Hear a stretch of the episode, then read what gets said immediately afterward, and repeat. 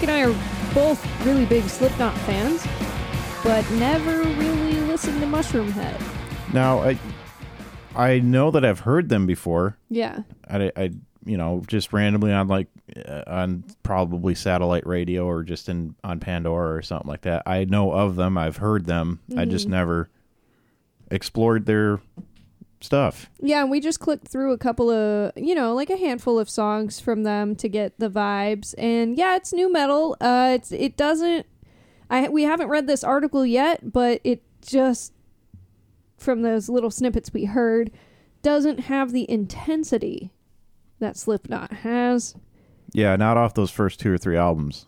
Yeah. You know, Slipknot's first three albums, uh, or you know, there's they have this They have the sound, but they, they, have do this insane intensity on those albums, especially the first one. It's probably just because they were still really fucking angry and pissed off I at the that- world, and they were young and everything. And I think the difference is so for me, just looking at their photo and no listening to those first couple of Mushroom Head songs, a little bit of that, uh, and knowing that Mushroom Head's from Ohio and Slipknot's from Iowa. Slipknot's a little bit more unhinged, and that's why I like them. Imagine, like, it just sounds more real and fucking gritty and dirty. And I think that has to do with the Iowa part of it. I am talking out of my ass. They're from Cleveland. It just doesn't seem as raw. Yeah, I mean, at least in Ohio, you got some uh, some waterfront property there on, on one of the Great Lakes. Iowa's just stuck in the middle of fucking nowhere. Yeah, it's a little bit more unhinged, which is why I like it's it. It's probably I've never been to Iowa, but I imagine it being very flat for some reason. Um, it probably is. But I think that all of the people in Slipknot are like slightly insane, and I think that the people from Mushroom Head are probably normal, and they just liked new metal. That's the vibe that I'm getting. Did- Knowing they- nothing. Yeah, they like went to Sandusky or something. Like Yeah. that's where they grew up. Yeah, they vacationed in the Outer Banks. Like they're all fucking fine. They're fine mentally, but Slipknot is not, and that's why I like them. um, and again, don't know what I'm talking about. Anyways, today we are covering a feud which involves an arrest. It is uh, the story of the feud between Slipknot and Mushroom Head. And interesting to note, Mushroom Head, according to the internet, formed in '93. Slipknot formed in '95. Mm. So very close origins there. I wonder when time-wise. I wonder when they each got like actual, actually like noticed and stuff. I don't know. I want to say it was like '99 when Slipknot put their album out. I, Mushroom Head's got some albums in earlier in the '90s than that. Interesting. I think they're according to Spotify, they were like three albums deep by the time Slipknot got theirs out. Wow. If- and somehow if I'm not Slipknot did it better, in my opinion, of very limited knowledge. Um, let's get into the story. Jake, you're going to read it. Uh, yes, it. I. oh, that's why you got your glasses. It took me a week to make it from here to the living room to pick up my glasses, and now we're back, and I can read this week. yeah. So here we are. Uh, first off, you're listening to Death by Music podcast. True. Thanks for joining us. I am Jake. Uh, here with Alex. Of course, Cassie's He out He found his week. composition notebook to read the title. yes. and he found his glasses, so he's on his A game now. yeah, Cassie's out. Because it's the same week as last week, which was actually two weeks prior. right. But you guys didn't know that, or maybe you did. We do be recording in advance because I went to Ireland, remember? And now I'm back. Oh, right. How did that trip go? How funny would it be? And it's not really funny if I like died in Ireland and I never made it back, but I had this episode scheduled to be like, well, "Hey guys, I'm back from Ireland." that would be quite the pickle, Well, and I'm sure I would have to figure out something to do, and like operate the internet. in your free time, or like to delete the episode before it And publishes. no, just to let the listeners know. Cassie would do it. I mean, she would find some time in her busy, busy schedule to let the listeners know that I actually died on my trip and I'm not coming back. but if you ever are are in that pickle, Jake, and if I do die, I just want you to know that on my computer over here, there is no password on the computer and it's logged into Facebook. So you would Oh, just have okay. all you would have to do is figure out how to log into Facebook. So hopefully I don't die in Ireland. I don't know. You'll find out next week. I mean, it might be in between. Like you could be like get Titanic in the sky and just Titanic in the and sky. maybe you hit something and plane falls to into the ocean. Hmm. You never know. Anyways, this is Slipknot versus Mushroom Head revisiting new metal's most ridiculous feud. This is by Matt Mills of Metal Hammer, and this article we found on loudersound.com. Now that you've got me thinking about how I'm going to die next week, let's get into it. Yes, it's September 11th, 1999, and Slipknot are on top of the world. Hot off the game changing self titled debut album, the masked nine piece are in Cleveland, Ohio, taking part in the enormous Livin' La Vida Loco tour. They are there as part of a stacked bill that also includes Coal Chamber, Machine Head, and Amen. It should have been another magnificent night of what had been a hugely successful trek. It wasn't. Uh, I got a quote here. People came down and threw everything but rocks at us. Slipknot singer Corey Taylor remembered of the first set his band played that evening, discussing it years later at one of his solo concerts.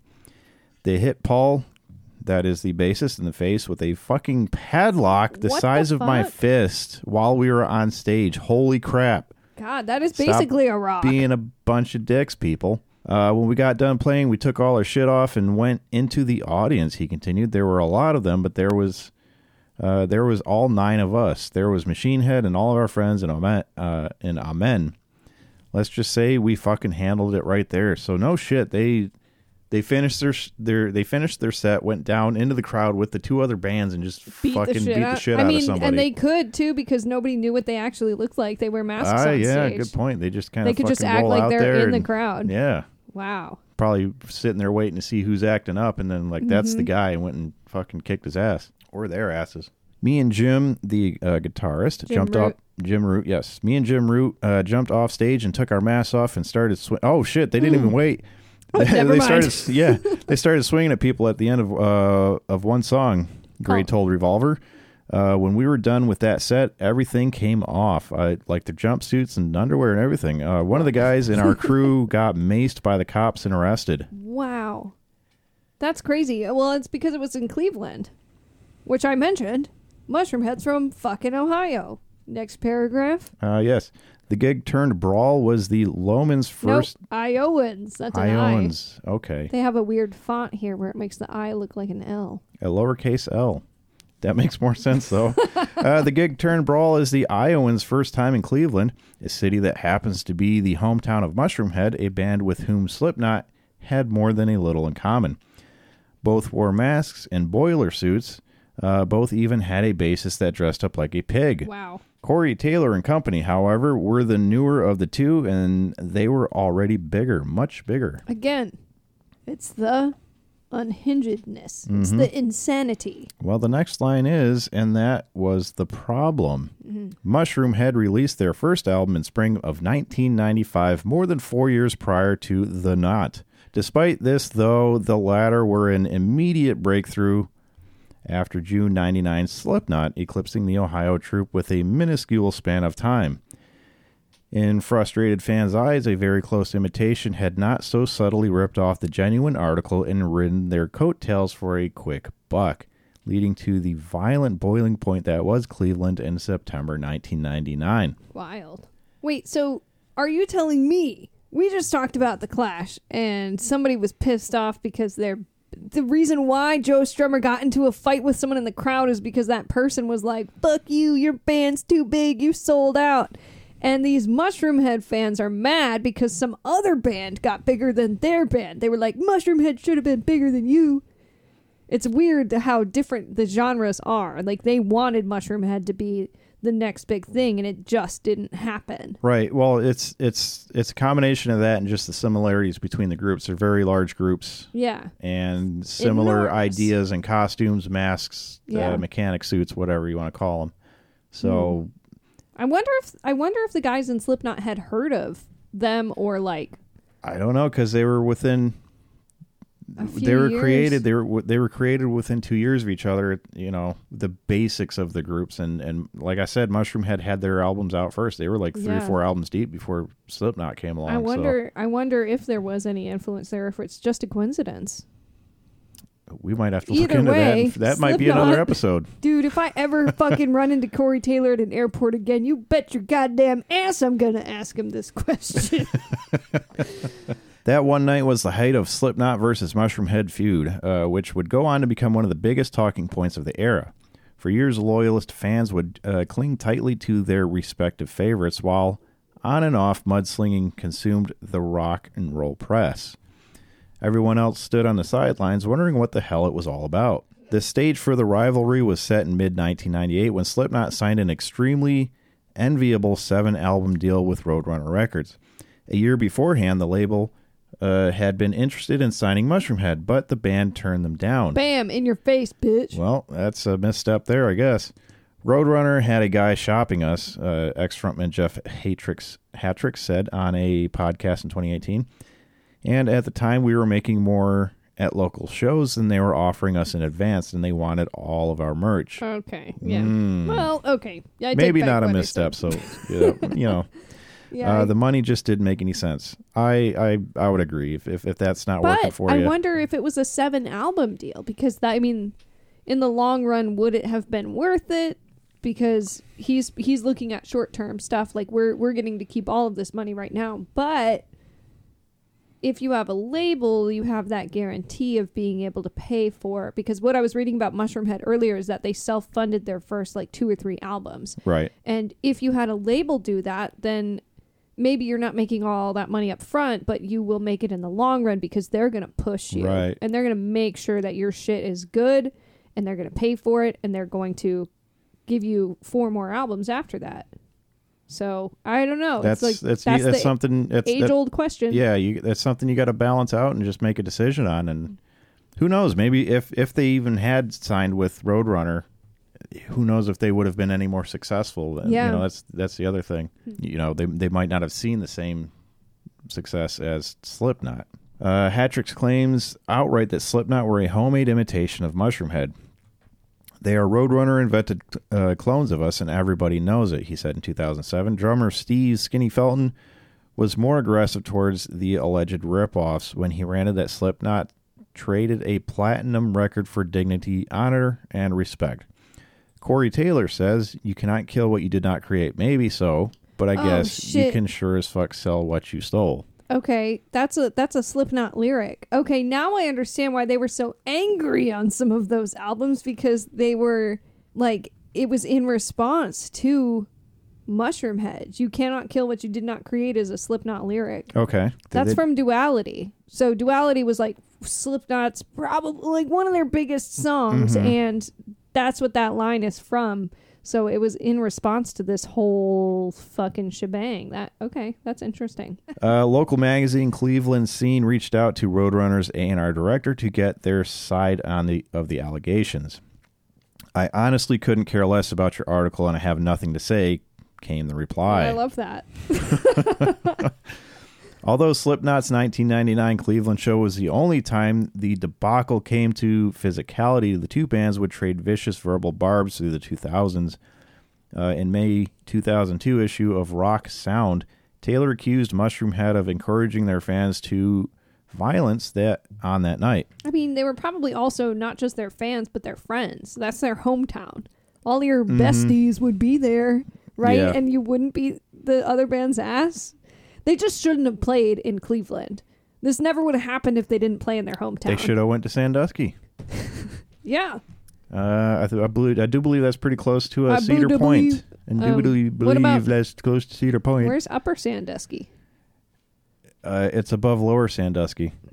Uh, he brutally added, "I'll fucking go to fucking Cleveland and grab every fucking one of them by their stupid fucking masks, and I will put a knee in their faces until they pass out from loss of blood." Oh, All right, Corey Taylor's angry. yeah. Uh, Hatrix later admitted that he was indeed involved in the or- in orchestrating the events in 1999. So he must have been in the crowd. All right. or at least Here's like the, the ringleader. Uh, yes, quote, I know all the people who did it, and I did personally paint their Cleveland supports Mushroomhead and Slipknot Go Home signs. Who booked the fucking show? Are you telling Wow. me that the person who booked the show wasn't your homie? Or was it some like regional guy? Because if you didn't want them to come, then you could have just told the booking person, like, don't put them on this festival. Right. Like, this is bullshit.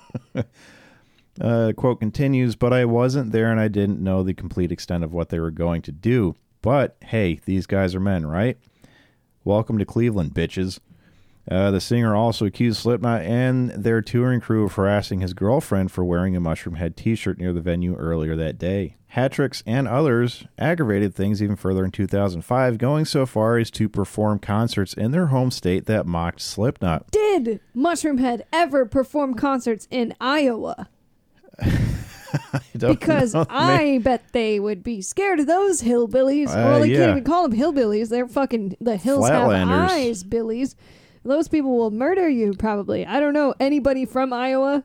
I've never met one. but I'm fucking scared of them. Uh, the eight men, together with one of their touring crew, dressed as the nine on stage, playing samples that repeated the whole thing. I think it's stolen. A parody of the words that opened their debut album. Oh, so they weird Al'd 'em. Ah, indeed. They just pretended. Yeah, this is great. They could just pretend to be each other forever. People started chanting "fuck Slipknot." Uh, one concert goer told Blabbermouth.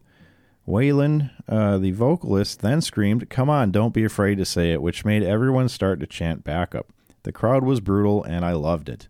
By the time 2007 rolled around, Mushroomhead were still continuing their crusade, slinging insults such as "straight up frauds" and the NSYNC of heavy metal. Them's fighting words. I mean, that's pretty harsh back then.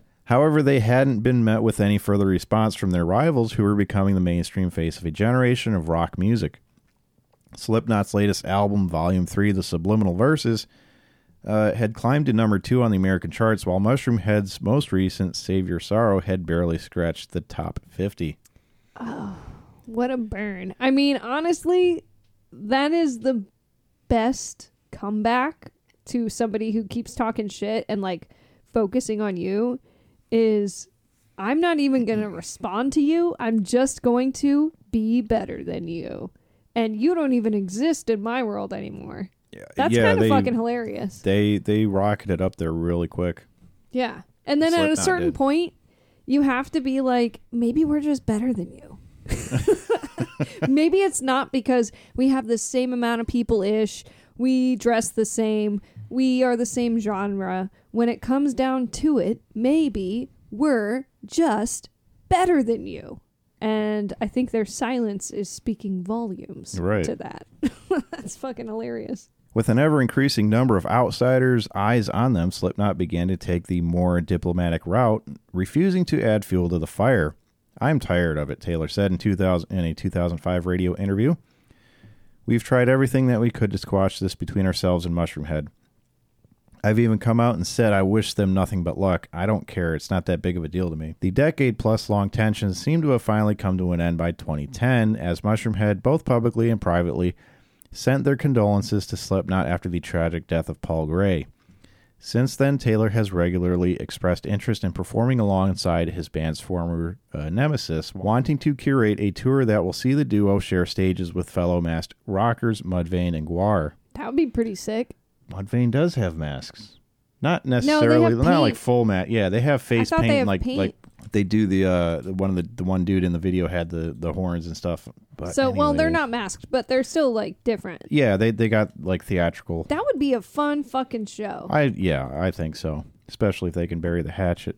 Uh, oh, speaking of Gwar, I just saw on YouTube they performed a Tiny Desk concert. yeah, yeah. And I, I didn't watch it yet, but I saw it up there. No, I I, was like, haven't watched it. I was like, that's interesting that they crammed all of those guys in the tiny little fucking what bookstore, wherever I the fuck really they're at. want to know is, did they let them do the goo I all over the books? Don't That would be fucking incredible. if they would allow them to do that. Probably not.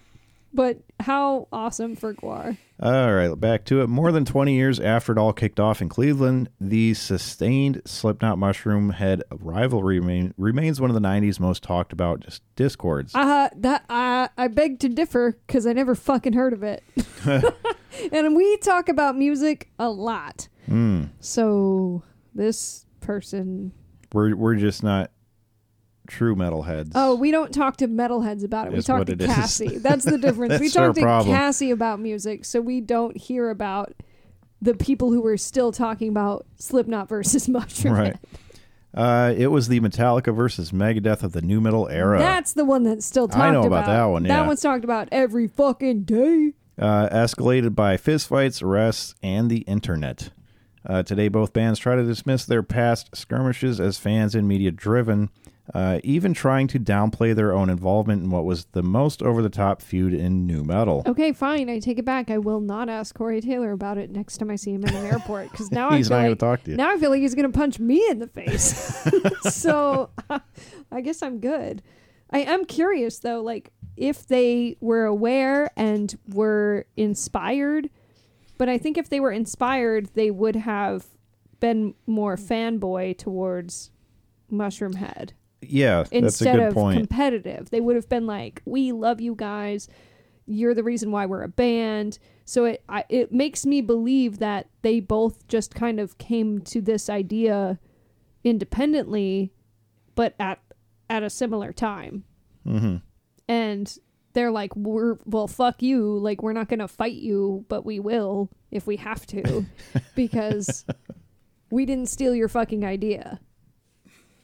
Yeah, that would be maybe. Maybe we can find a story on that and do it that for another one. like That a would- that'd be wild coinky dink that this whole thing happened. But I mean, here's hoping for a uh, bury the hatchet tour. That's what they should call it.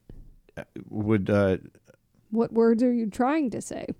I can't think. The, the, the, who's got the hatchet guy?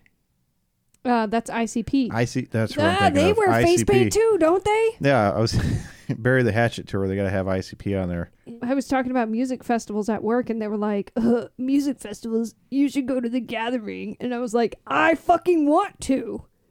So That- you already knew about it. Yeah, the Gathering is the ICP festival that's up in the Michigan. gathering of uh, uh, gigolos or juggalos. Juggalos. Juggalos. Juggalos would be Juggalos. That's the Boy George episode we Yeah, just did. Right. yeah, right. dude, ICP should be on it because they wear face paint too. Fucking, but it's a little bit different. It's not new metal, but Different Hey, genre of music, but they, they they could still rock out at a at a rock fest. anyways, thanks for listening. And uh, I guess you'll know next Monday if I survived the plane or the trip from back from Ireland. Right. If no episode comes out next Monday, I'm probably dead. Or if an episode only comes out with Cassie and Jake on it, I'm also probably dead. And they somehow figured out how to work all the shit that I do every single time. Yeah, we can do it. I don't think I don't think it would take you a minute. It would definitely take you. There's 17 things that I have to do to set this up to record, and even I still fuck it up sometimes. Hey, you know what? That's what uh, YouTube is. That's where I go to to learn how to fix cars. Uh, so Okay, uh, if you guys don't hear from me, I'm dead. Thank you, and wish me a happy death. Rest in peace to myself and also to you. later.